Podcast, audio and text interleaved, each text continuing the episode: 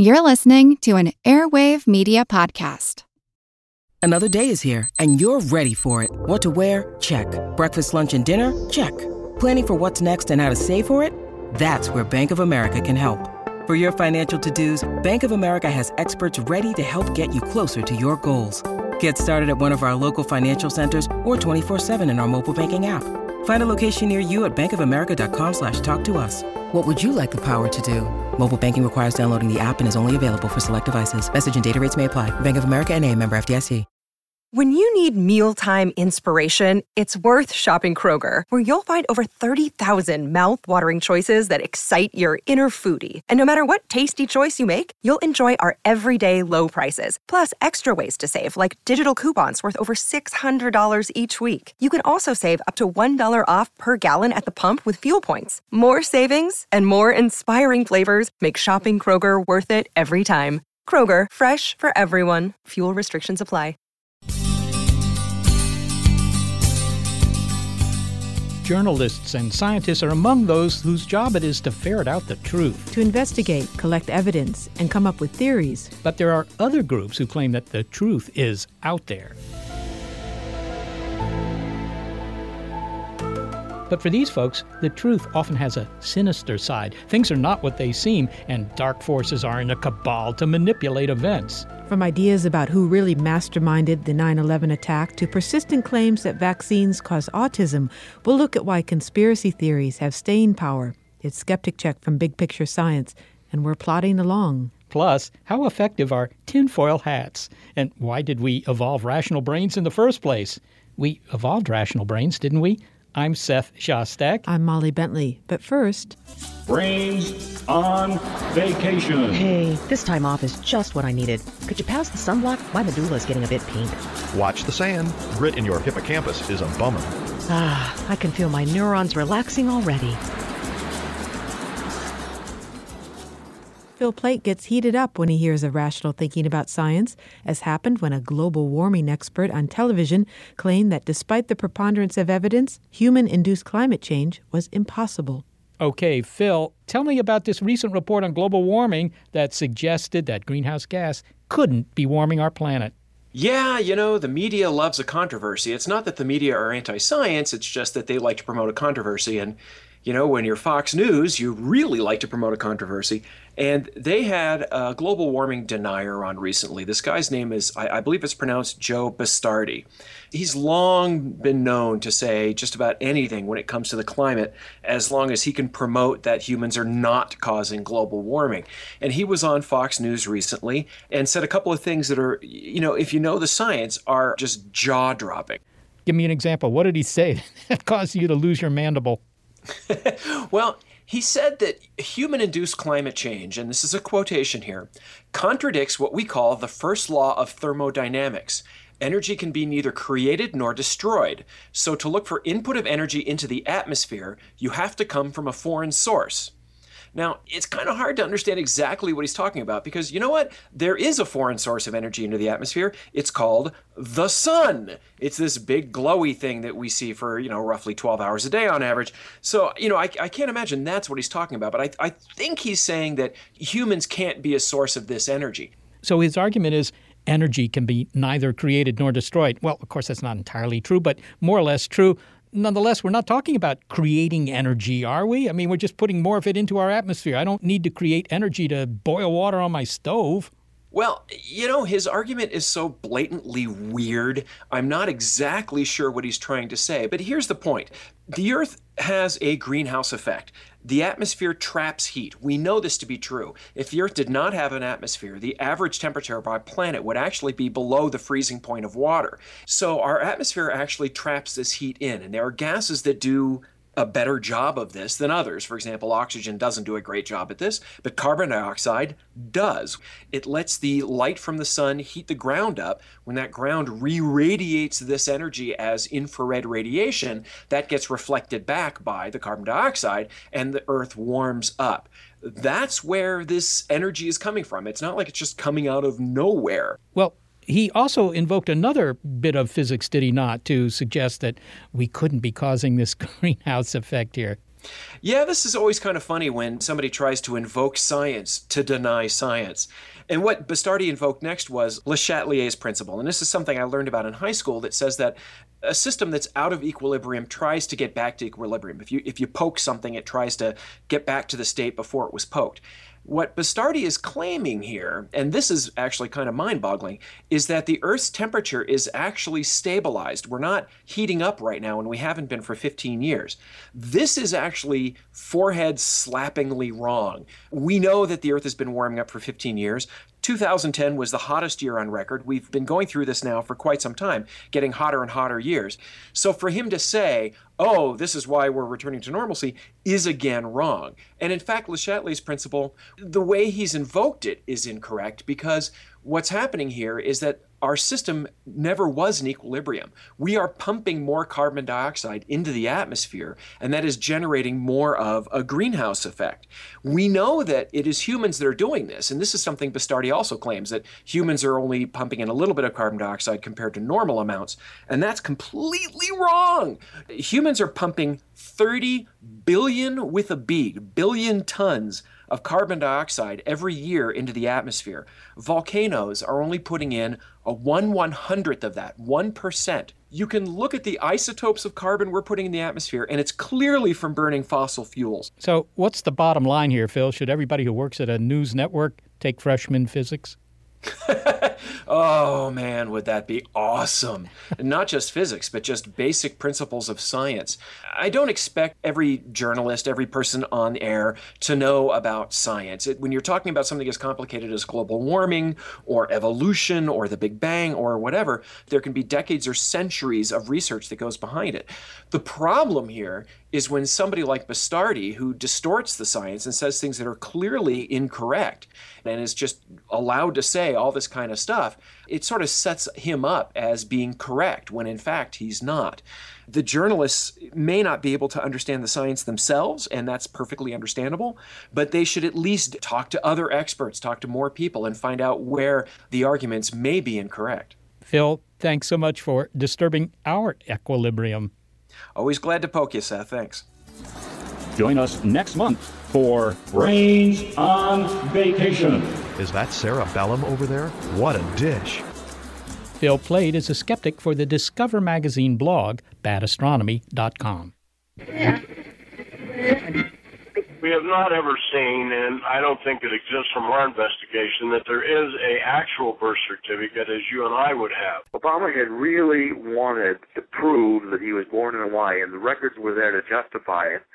Why wouldn't he have told the Hawaii Department of Health to open their records of an independent forensic examination?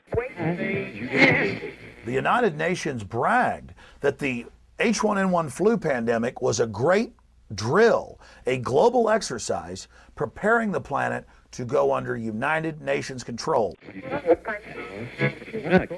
Fluoride is a pesticide. Fluoride is a rat poison. Fluoride is industrial waste. Fluoridated water didn't stop your tooth decay. It didn't stop mine. It's a total scam, really. Thimerosal is just one of the toxic poisons in vaccines. And I predict that we're going to see an even greater increase in neurodegenerative diseases in this country, as well as depression, suicide, due to this uh, insane vaccine policy. What else the vaccination could do is they could chip you. They have chips so small that they can go inside those vaccination. That could be another thing they could be doing, chipping you without you knowing it. Is it possible that the hijackers were merely patsies in a scheme much larger than themselves or Osama bin Laden? National laboratories developed nanothermites in the late 90s. Nanothermites are explosive thermite mixtures, and you could actually put it into paint and paint it onto the steel columns. There has never been a steel frame high rise collapse from fire in history, yet we are told it happened three times on September 11th. Isn't this really evidence of controlled demolition? Obvious questions aren't being answered because, of course, if you tried to answer them, maybe you can't because it wasn't what they said it was. In the world of conspiracy theorists, the word theory is a misnomer. After all, a theory in science refers to a proposed explanation of events or phenomena that's supported by empirical evidence. But for many suspiciously minded people for whom conspiracy theories help make sense of events, they stick with the theory despite empirical evidence that argues against it. Such is the case with 9 11 conspiracy theorists who, 10 years after the attacks on the World Trade Center and the detailed, detailed explanations from scientists and engineers over how two airplanes could crash into the towers, melt the steel, and cause them to collapse. Despite the magazine Popular Mechanics assembling a team of nine researchers and reporters who interviewed 70 professionals in aviation, engineering, and the military who all concurred with this explanation of the towers falling, there are still those who continue to doubt. They believe in an alternative theory. It's as though we can't agree what a fact is. Okay, but look at it this way the fall of the Twin Towers was a horrific event, one that few Americans could envision. You don't have to be paranoid to have been very shaken up and scarred by what happened that day. And some people are suspicious about the cause and how it happened. So, what's behind their claims? Among the Truthers, a journey through America's growing conspiracist underground is a look at the thought process of not just the 9 11 was an inside job movement, but of other groups that just don't buy the official story. Jonathan, exactly what sorts of claims are being made when we say, for example, or hear said, 9 11 was an inside job?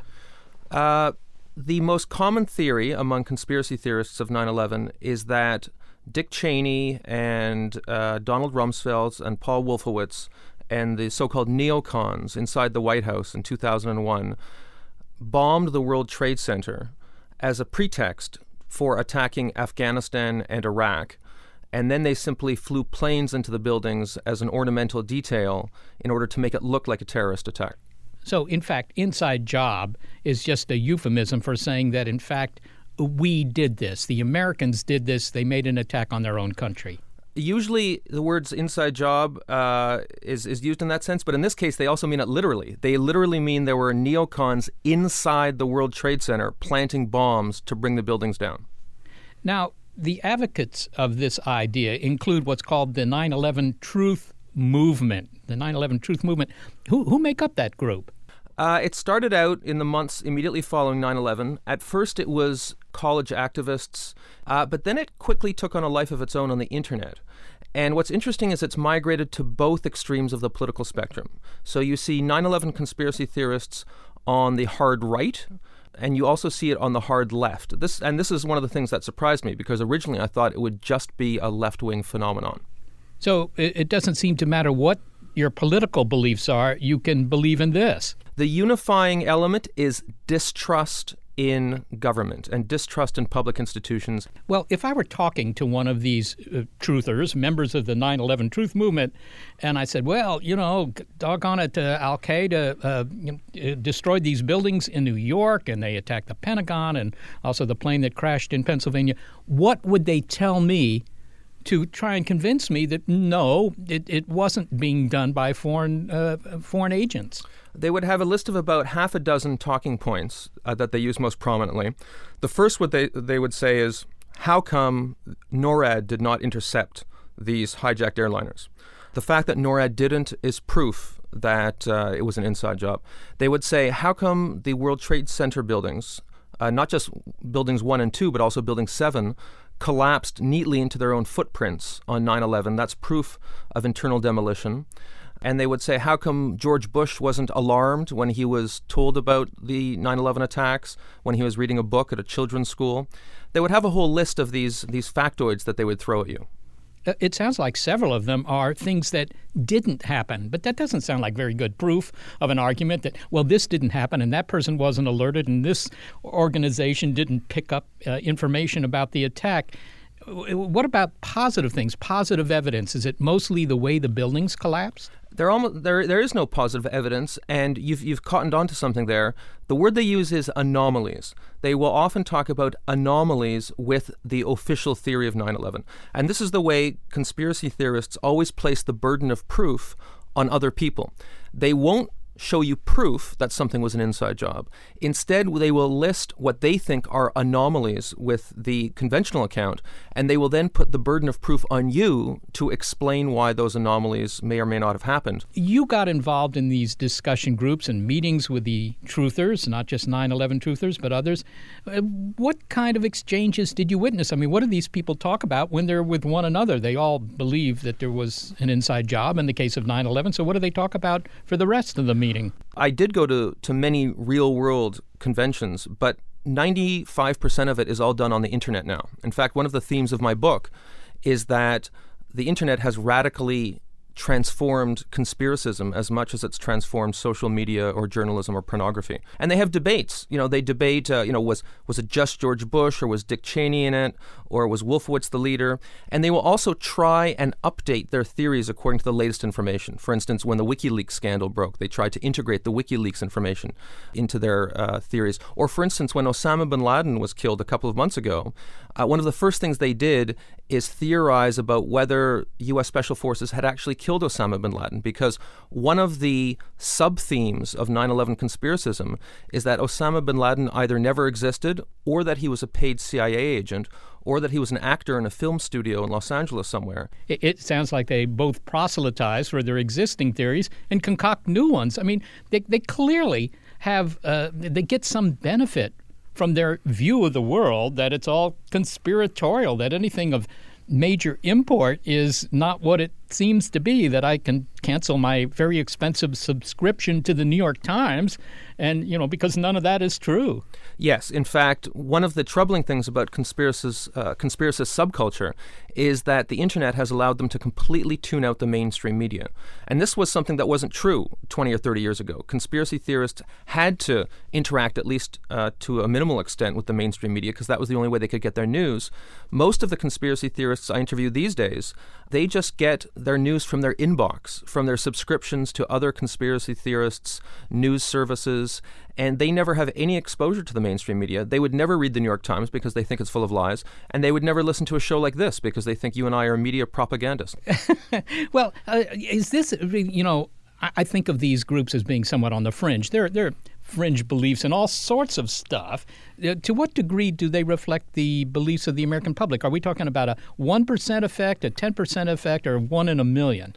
Oh, well, Scripps Howard did uh, some polling a few years back, and the number of respondents who said that they had doubts about the official account of 9 11, that is to say, the people who thought it might be an inside job, uh, it was polling at around 20 or 30 percent. Now, I don't know how accurate that is because if you phone someone up and say, hey, do you think this was an inside job, the mere fact that you're phoning them to a certain extent legitimizes the dissident point of view. So it's it's hard to say how many of those people are hardcore conspiracy theorists.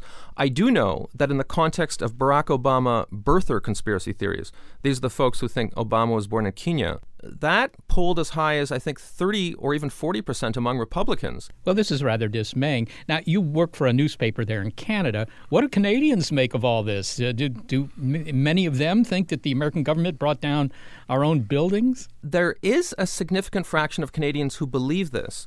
But the interesting thing is, up here in Canada, I was disappointed to find that there are almost no homegrown conspiracy theories. And this, by the way, is true of conspiracy theorists all around the world. There's a particular obsession with the United States, and that is because it is believed that world events are controlled either by Washington or Wall Street, and America has become a sort of magnet for all of these conspiracy theorists operating countries around the world.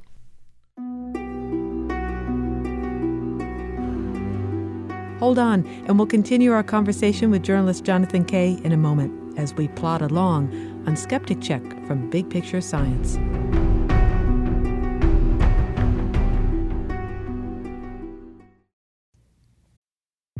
From the latest in artificial intelligence to new apps and business upgrades, the tech industry is always changing and growing. So keep up with the Daily Crunch podcast from TechCrunch. With new episodes released nearly every day, the Daily Crunch gives you a brief overview of the biggest tech headlines, and it's all delivered in around five minutes or less, so you can easily hear about the latest updates while trying some of those updates for yourself. Listen to the Daily Crunch now, wherever you get your podcasts. That's the Daily Crunch, wherever you get your podcasts. And now we return to Seth's conversation with Jonathan Kay about the staying power of conspiracy theories and the groups that propagate them. Jonathan, the 9 11 conspiracists are not the only group in town thinking that the truth is out there and it's different from what you're reading in the mainstream media. You write that there's a rise in paranoid beliefs in the United States. Could you give me just sort of a quick laundry list of what people are promoting these days? Well, sure. We've talked a little bit about uh, 9 11, we've talked about Barack Obama. I would say medical conspiracy theories have become a huge, burgeoning uh, subculture on the internet.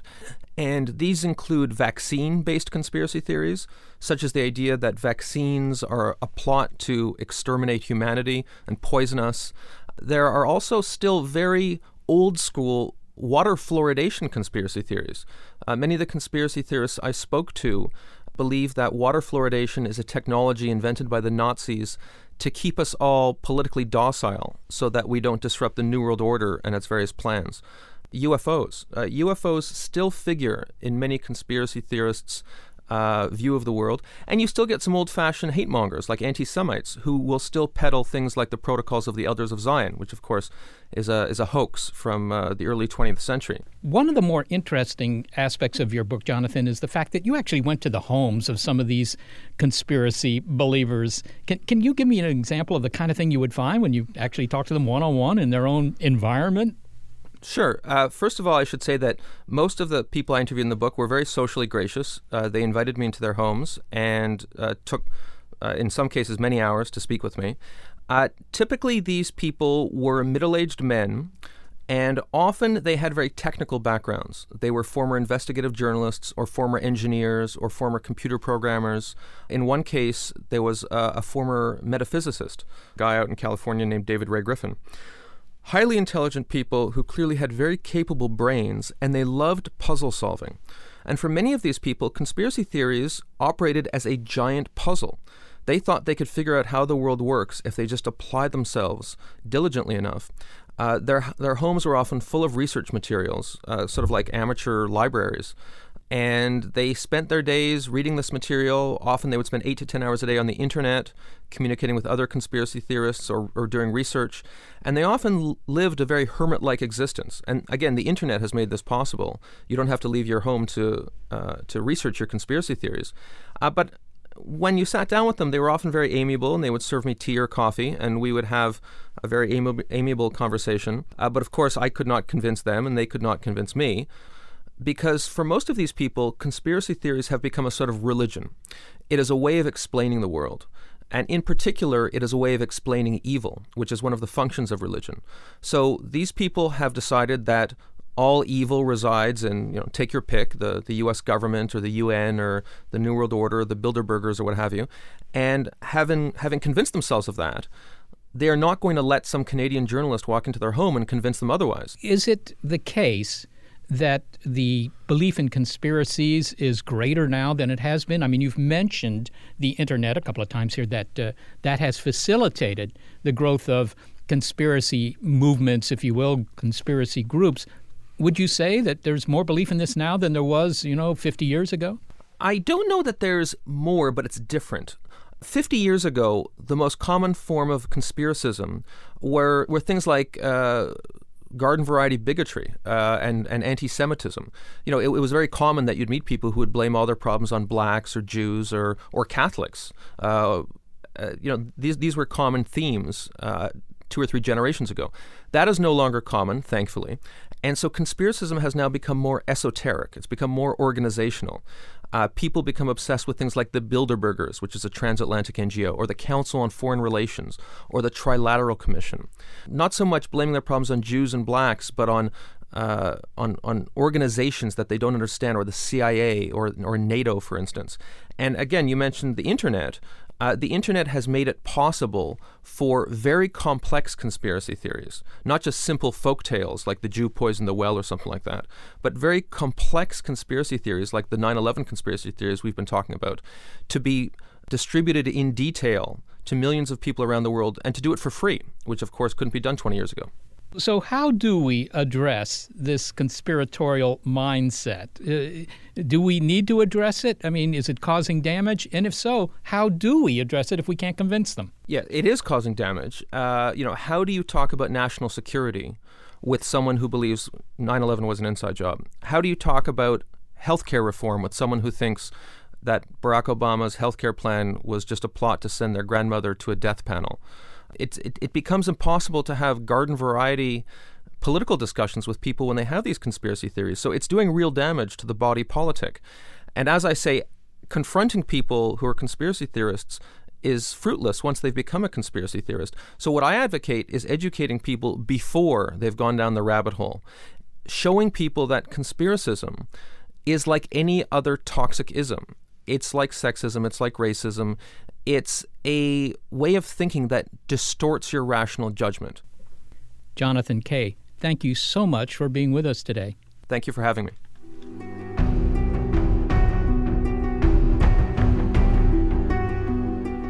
Among the Truthers, A Journey Through America's Growing Conspiracist Underground is the book by Jonathan Kay. Shh, don't tell anyone. But he's also a managing editor for Comment at Canada's National Post newspaper. Okay, there are a lot of ideas out there that don't hold up to scrutiny. But the idea of a conspiracy is itself not at all unreasonable. Because let's face it, some conspiracies are very real. It is my honest belief that while the President was involved, that he did not realize or appreciate at any time the implications of his involvement. And I think that when the facts come out, I hope the President is forgiven. And as John Dean's 1973 Watergate testimony before Congress demonstrates, we're riveted by the idea of conspiracies. But our brains also tend to see them even in places where they don't exist. Why is that? Michael Shermer is author of The Believing Brain From Ghosts and Gods to Politics and Conspiracies How We Construct Beliefs and Reinforce Them as Truths conspiracy theory is, in fact, a, a, form of pattern of connecting the dots. A is connected to B, and B is connected to C, and I, that's all a conspiracy theory is. And in fact, there are conspiracies that conspiracy theories that turn out to be true because conspiracies happen. Conspiracies when whenever two or more people, uh, you know, meet privately or talk privately to to do something to you without your permission. So I mean, Lincoln was assassinated by a conspiracy. Watergate was a conspiracy. Gulf of Tonkin. There's you know all sorts of examples of things that the the U.S. government did during the Cold War that people would consider conspiracies. Okay, fine, but that doesn't mean everything is a conspiracy. That doesn't mean JFK and RFK and MLK Jr. were conspiracies. That doesn't mean Princess Di was a conspiracy. So we have to take them individually. Which ones have evidence for them? Which ones don't? Well, Michael, is there any pattern to those events that generate conspiracy theories? It seems to me that they tend to be big stories, but maybe those are the conspiracy theories I hear about. And maybe they're conspiracy theories about all sorts of things about why I didn't get a parking space at the mall last week. I mean, is there any sort of common denominator? There are. There are certain characteristics that tell us that a conspiracy theory is probably not true. So, for example, the more people that have to be involved, the less likely it is to be true, simply because people make mistakes, errors are made, people can't keep their mouth shut. Uh, we find out about these things. There's too much chance for incompetency and bumbling and stumbling your way into the conspiracy. So, the more people that are involved, less likely it is to be true. The more components that have to come together at the right time to make the conspiracy work, the less likely it is to be true. It's hard hard to coordinate these things, very difficult. The fog of war, so to speak. Nothing ever goes according to plan, and the more components you have involved, the less likely it is to be true the grander the consequences of the conspiracy, the less likely it is to be true. That is, if it's a conspiracy for the parking spot, okay, you know, maybe, right? Or insider trading, or this corporation is cheating a little bit, or conspiring to hold prices down with some other corporation. Yeah, yeah, okay, that stuff probably goes on. But, you know, world domination, or, you know, attempting to unite Canada and Mexico through the United States as one giant concentration camp, these are very unlikely to be true. The grander the the scale, the less likely it is to be true. Is there some evolutionary benefit, or, or even just you know a little bit of extra dopamine in believing in a conspiracy? I mean, take something like 9/11. Of course, this is a major catastrophe, and there are people who think that that was an inside job. It was done by the U.S. government or some other government, but not the people that are generally uh, given the blame for doing this. What does that do for the person who believes in that? Why do they want to believe in that?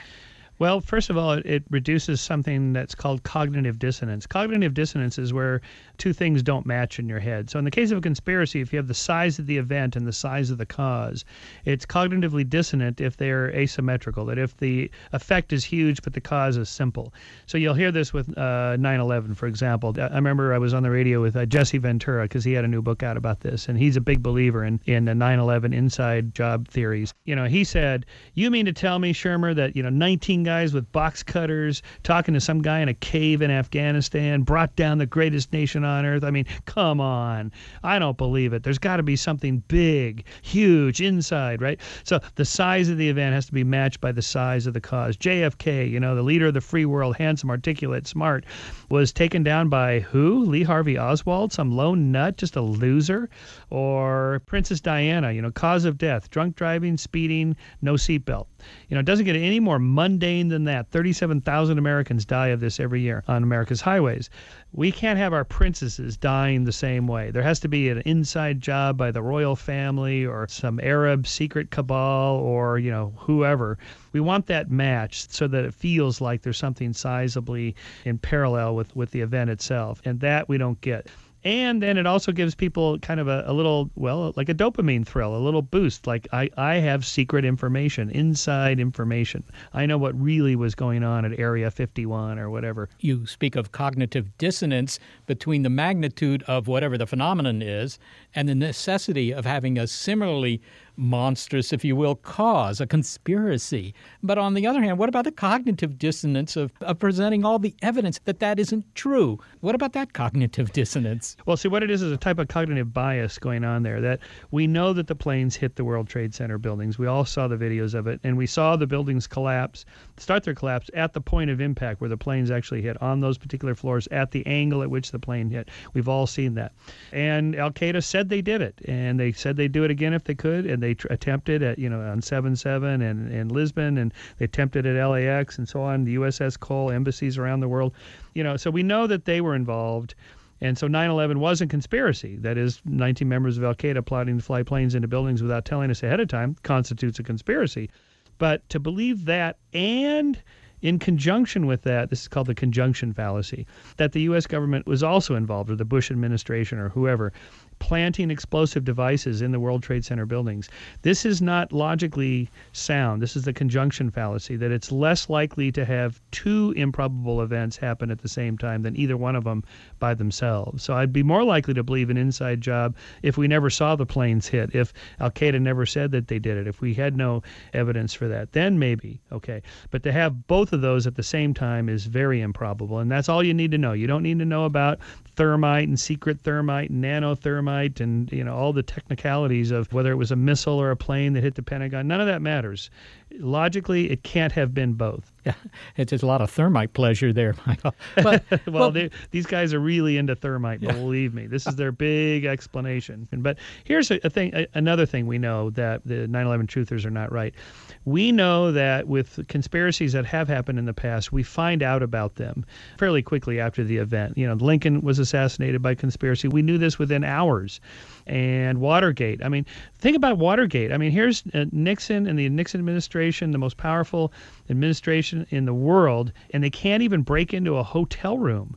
That's nothing compared to like bringing down the two largest buildings in America from explosive devices and flying a missile into the Pentagon and all the other things that were supposed to be going on. They can't even break into a hotel room. That's typically how it goes. People sort of fumble and bumble their way through conspiracies, and then we find out about it, especially because people can't keep their mouth shut. Somebody knows somebody who told somebody, and before you know it, they got a best selling book out or they're on Larry King Live or your show talking about it.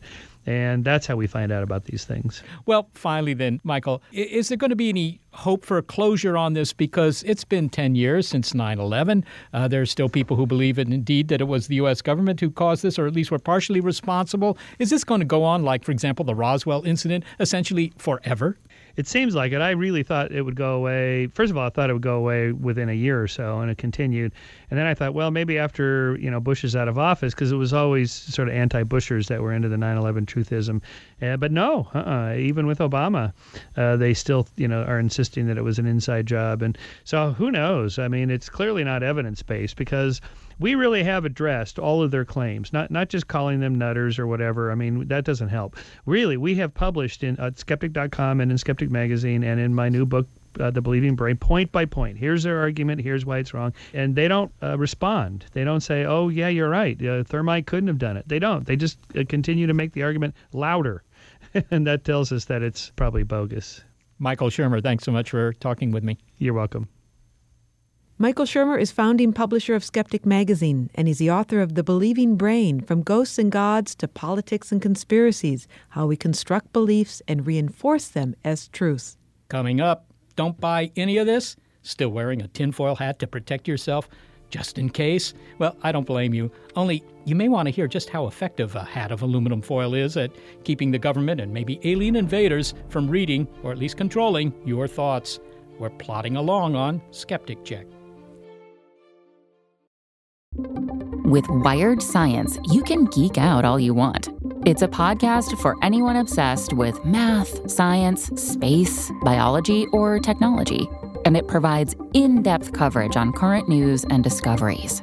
From strange diseases that turn your tongue fuzzy to tech that'll help crops grow from space. New episodes are released nearly every day, and they're typically under 10 minutes, so you can easily make them a part of your daily routine. Listen in the morning while you're getting ready, or during lunch while you check NASA's astronomy picture of the day. Check out Wired Science now, wherever you get your podcasts. That's Wired Science, wherever you get your podcasts. Okay, Seth, here's some tinfoil. Okay, can you make it into a hat? Well, sure. At least I can give it a try. I suppose something like this would work. Well, what's the idea with tinfoil hats anyway? Well, the idea is that you wear them to protect your brain from electromagnetic radiation. I put this peak in here. All the charge will go up there.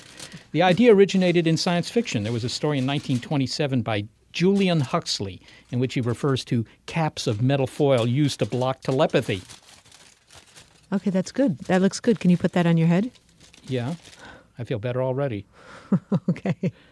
Now, today, though, the tinfoil headgear is associated either with post postmodern fashion. Yes, tinfoil is the new black. or conspiracy types and paranoids who fear mind control or perhaps aliens reading their brains. Yes, mind control is the new black. but before you fashion an aluminum chapeau of your own, you should ask yourself just how effective will it be? If only there were a study. There's a study on the effectiveness of tinfoil hats. It's a scientific ish article produced by four students at MIT in 2005. Okay, it's a few years ago, but the data are more relevant than ever, right? With all those conspiracies out there. Molly went to covertly meet with one of the authors of this study, Ben Recht, now a professor of computer science at the University of Wisconsin Madison. Well, I've come down this alley here behind the coffee shop to talk to Ben Recht. Apparently, this is the only place that he'll meet with me. We have a lot of back alleys in Madison where we do all of our radical planning. Okay. Yeah. Well, the radical planning that I want you to help me with today is I have some tinfoil that I brought. I think you recognize it. Could you fashion it into a quick hat, or at least give me an idea of how one would fold this into a hat? It's been my impression that everybody does it their own way, and we did initially test out many different ways of creating a hat. But I think you just take the foil and then you make a cylinder and then you crinkle the top over. Usually you can just wrap that around your head first. So the idea is, among some, the idea is that you put on this tinfoil hat and it protects you from what people reading your mind, or what actually is the purpose of a tinfoil hat? Well, when we uh, actually set out to do this experiment, we weren't 100% sure we knew what the focus was basically because we hung out with a lot of radio frequency engineers. We, we assumed they were just trying to block government radio frequencies. So it seemed like, you know, you're just building a little cage around your head to keep out the, the frequencies, just like uh, when you're in some new building, you don't get cell phone coverage. So the theory is that a metal hat would block out radio waves. Now, as a theory, how does that stand just by itself? Because metal does block radio waves. Right. I mean, that's, I think, what's called a Faraday cage, kind of the idea behind anechoic chamber, right? Where you actually put yourself in a, a room and you build special cones and that actually can dampen or reduce radio reflections and radio waves. So there is, obviously, there's some physics there. Okay, so your idea was to find out whether or not these tinfoil hats actually protected people, and you tested a number of frequencies. Can you give me an overview of the frequencies that you tested and how you set up this experiment? Well, we had a spectrum analyzer that went from the low megahertz up into the gigahertz, and we just swept through it. So basically, we had the machine in the lab, and we just tested the range that that machine was going to let us put out.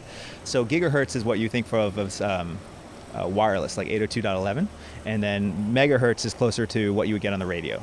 Going to get all the way down into like AM radio. So when we talk about the electromagnetic spectrum, we're talking about radio waves, which are the longest, and then microwaves, infrared, visible, all the way down to X-rays and gamma.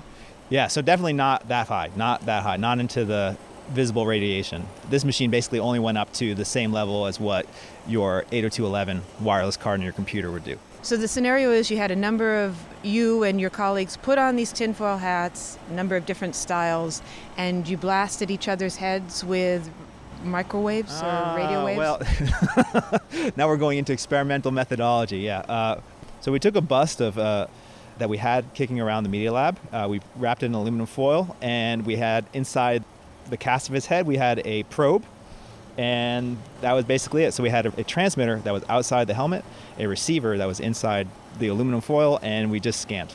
Okay, so you tested these hats on a number of frequencies, really the long range frequencies. This, right. this would be uh, radio waves and microwaves. And, and, what did you conclude?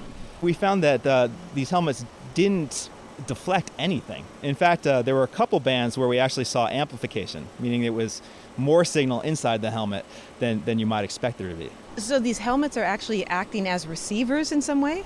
Right. We found a couple bands where there was a bit of amplification, but we didn't find any bands where you actually saw a lower signal, which you might have hoped to see, that you would actually be, find some protection. There was nothing that protected you from and maybe a couple things that may have amplified your sensitivity to. So, what did you conclude after your study? I think at the end of the day, we concluded that aluminum foil helmets are a pretty ineffective way to protect your brain from uh, tampering by the government.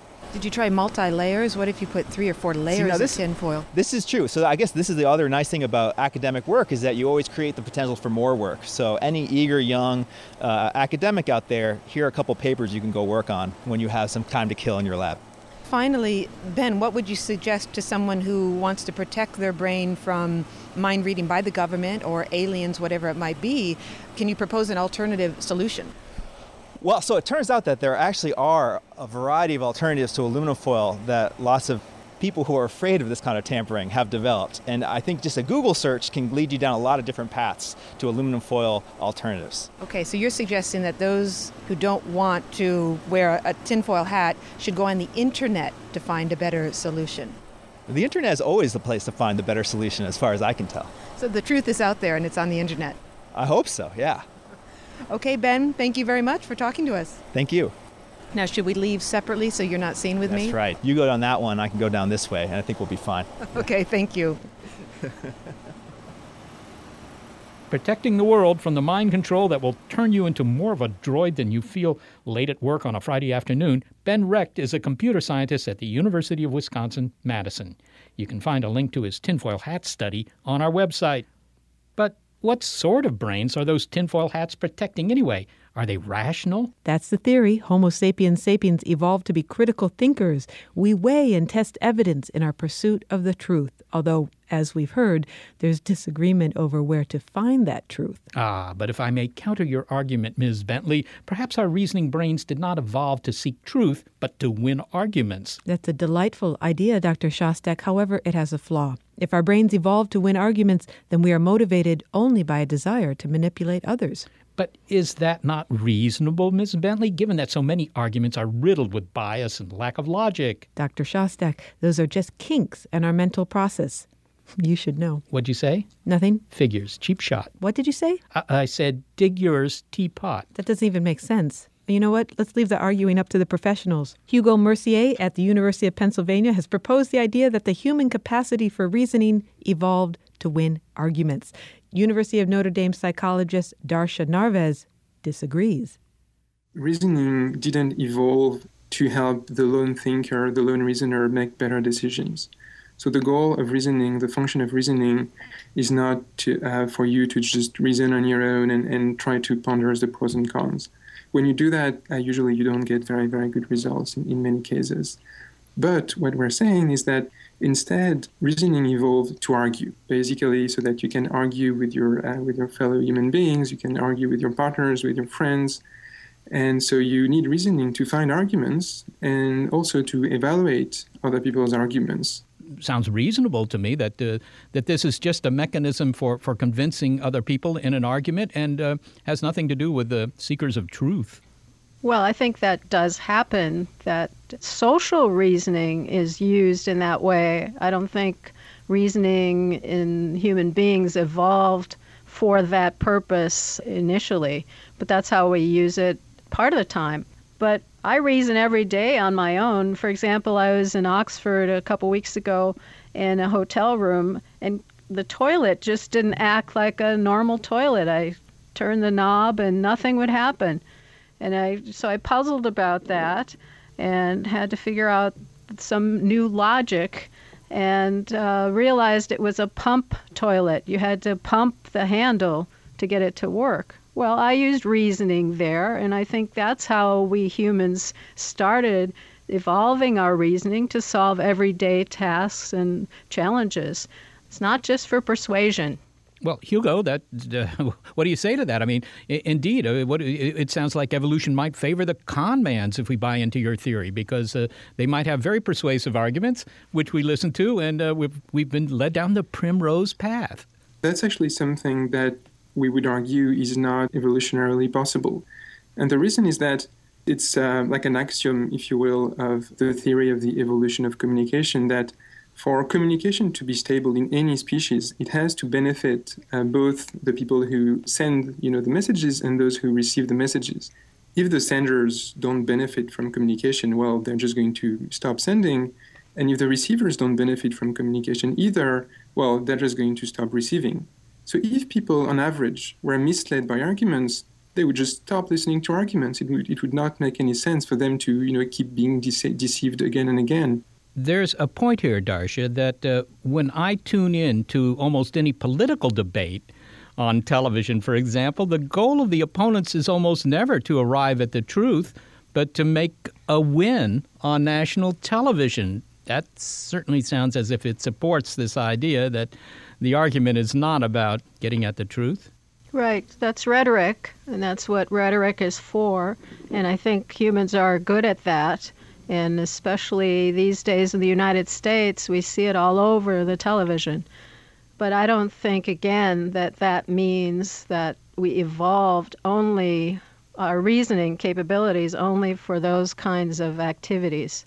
I would actually, um, if, if I may side uh, maybe with, uh, with Darcia there, in that I don't think, I mean, we don't think that reasoning evolved for anything like, you know, presidential debates, for instance. And the difference between presidential debates and what we think would be a, genuine debate is that there is no interaction. Um, none of them are going to change their mind in response to the other arguments. So, what we have here is a very artificial context in which reasoning is used in a way that is quite different from what we think it evolved for.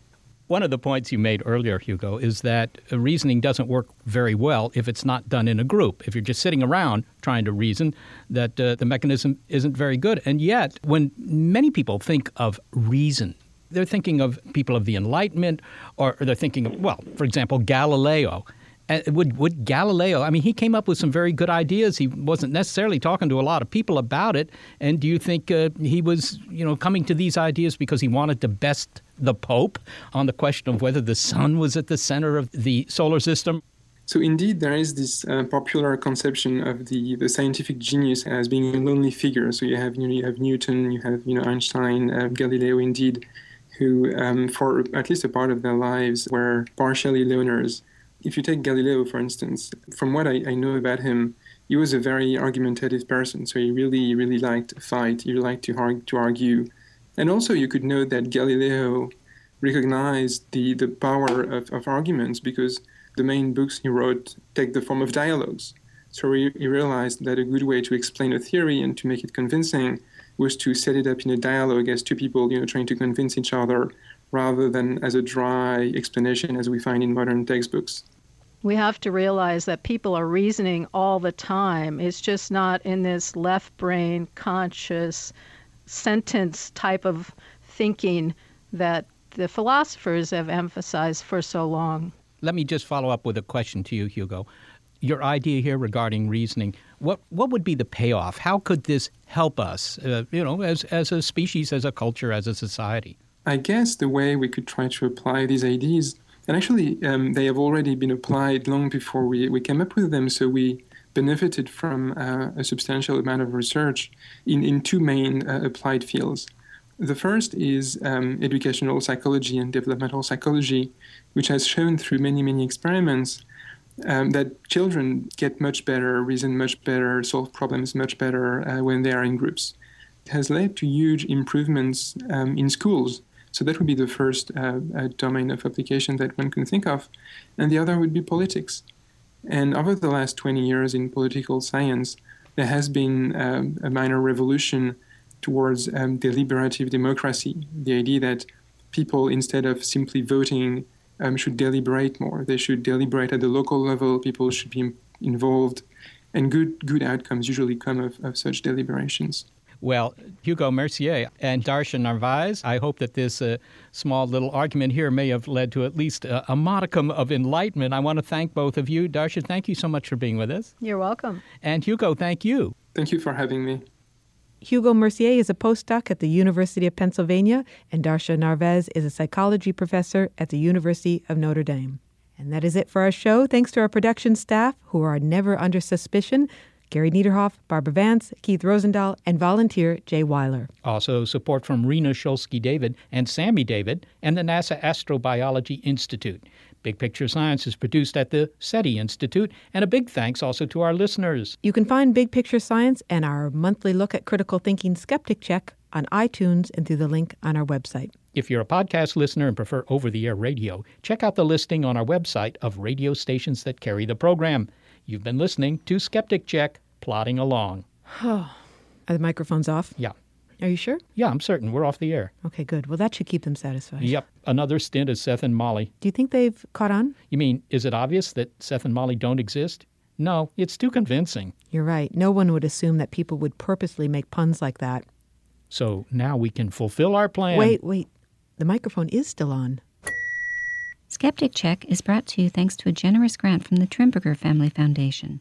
At the foundation, we hold that skepticism is a lamp that lights the way to truth. Trimberger.org. The world is constantly changing and transforming. Cut through some of the noise with What's New with Wired, a podcast that goes in depth on the latest news and technology and culture. Their award winning journalism will help you make sense of what's happening in the world. Listen to What's New with Wired wherever you get your podcasts. That's What's New with Wired, wherever you get your podcasts.